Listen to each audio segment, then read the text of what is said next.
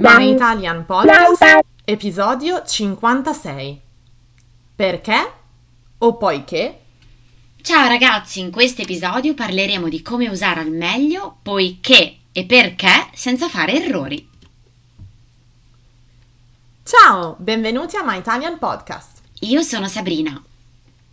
Io sono Cristina e siamo le vostre insegnanti di italiano. My Italian Podcast è lo strumento per ascoltare ed imparare l'italiano in modo divertente, semplice e accessibile. Ti faremo conoscere le tradizioni e la cultura italiana attraverso autentiche conversazioni tra due madrelingua. Hey you! Welcome to My Italian Podcast. Here you can listen to real Italian conversations by native speakers. If you don't speak Italian yet, don't worry. Just subscribe to our newsletter to get more content and the transcripts of all of our My Italian podcast episodes. Sigla!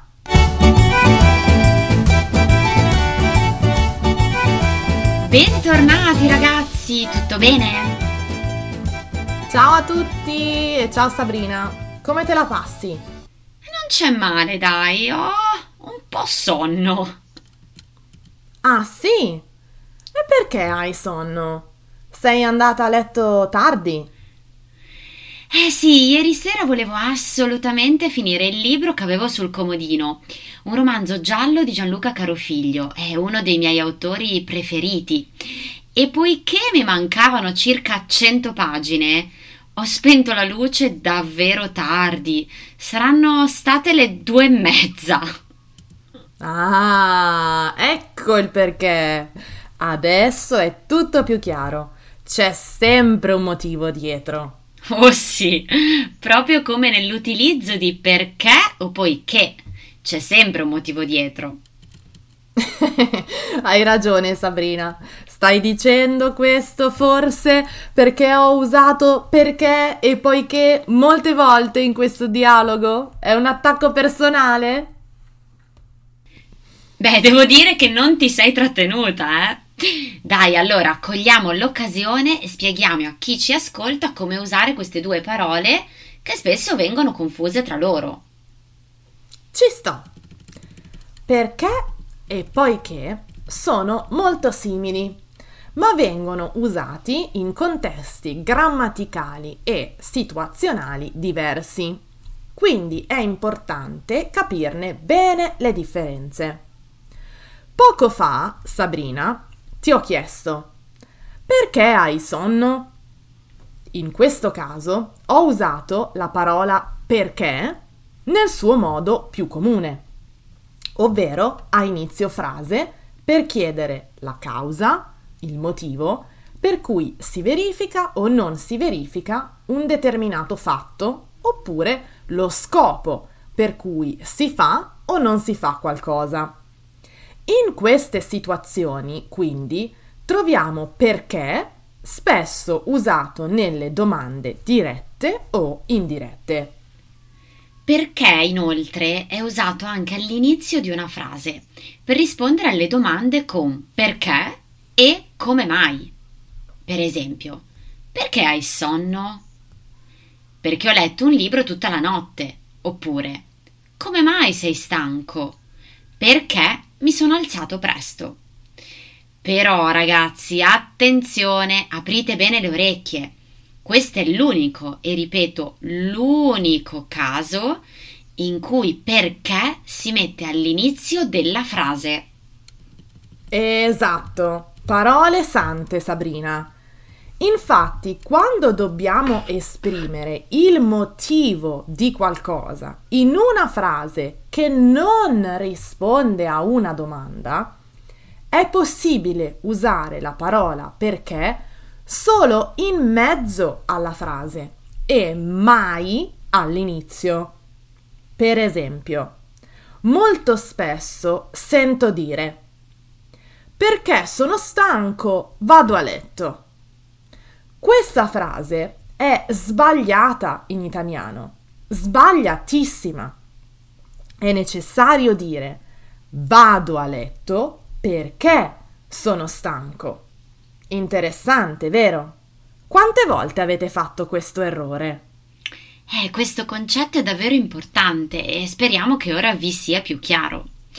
Aggiungerei poi un altro significato della parola perché, ovvero quando viene usata come sinonimo di affinché, assumendo così un valore finale. Anche con questo significato si trova solitamente al centro della frase e, attenzione, attenzione, è seguito sempre dal congiuntivo. Eh, lo so, non è una bella notizia. Vediamo un esempio. Vi accompagno perché non facciate troppa strada a piedi. Oppure ti scriverò una lettera perché tu possa ricordarti di me. Benissimo, Sabrina. Ultimo uso di perché è al posto della parola motivo o causa e in questo caso si usa perché con l'articolo davanti.